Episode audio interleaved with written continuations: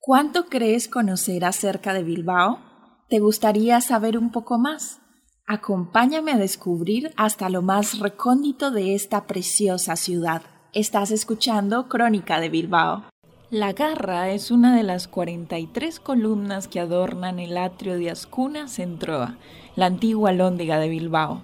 Hoy, en Crónica de Bilbao, nos centraremos a conocer los detalles acerca de los 43 pilares que sostienen los tres edificios que simbolizan, según Lorenzo Baraldi, los millones de columnas y la infinidad de culturas, arquitecturas, guerras y religiones que han atravesado al hombre a lo largo de la historia.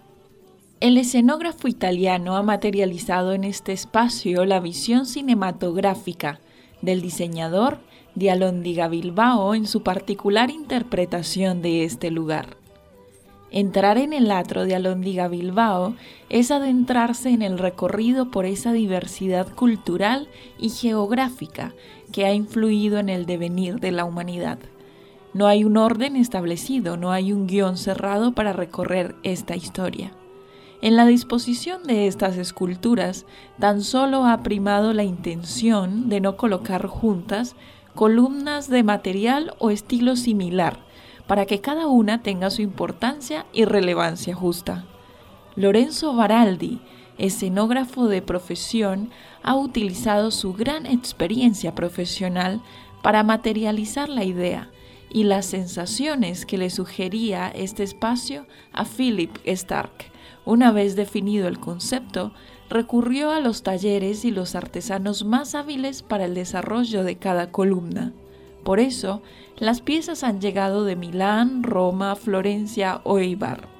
Nos situamos en uno de los puntos de encuentro más típicos de Bilbao, la Plaza de Federico Moyúa o Plaza Elíptica, fuente de la Plaza de Federico Moyúa con el Hotel Carlon detrás que es como la conocen los bilbaínos y bilbaínas, se construyó en la década de los años 40, según proyecto del arquitecto José Luis Salinas.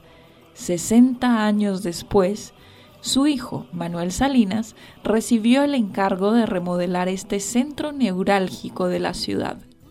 Reinaugurada en 1997, la plaza mantiene su forma elíptica originaria, o casi y los parterres de estilo inglés y francés, incorporando como elementos nuevos modernas farolas de acero y también algunos bancos funcionales. Además, se recuperó la antigua y emblemática fuente original. Gracias a todo esto, los bilbaínos y bilbaínas la siguen percibiendo como uno de sus puntos de encuentro preferidos.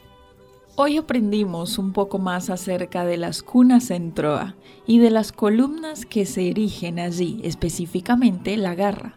Y también conocimos algunos detalles más acerca de un punto central en Bilbao, la fuente de la plaza de Federico Moyúa.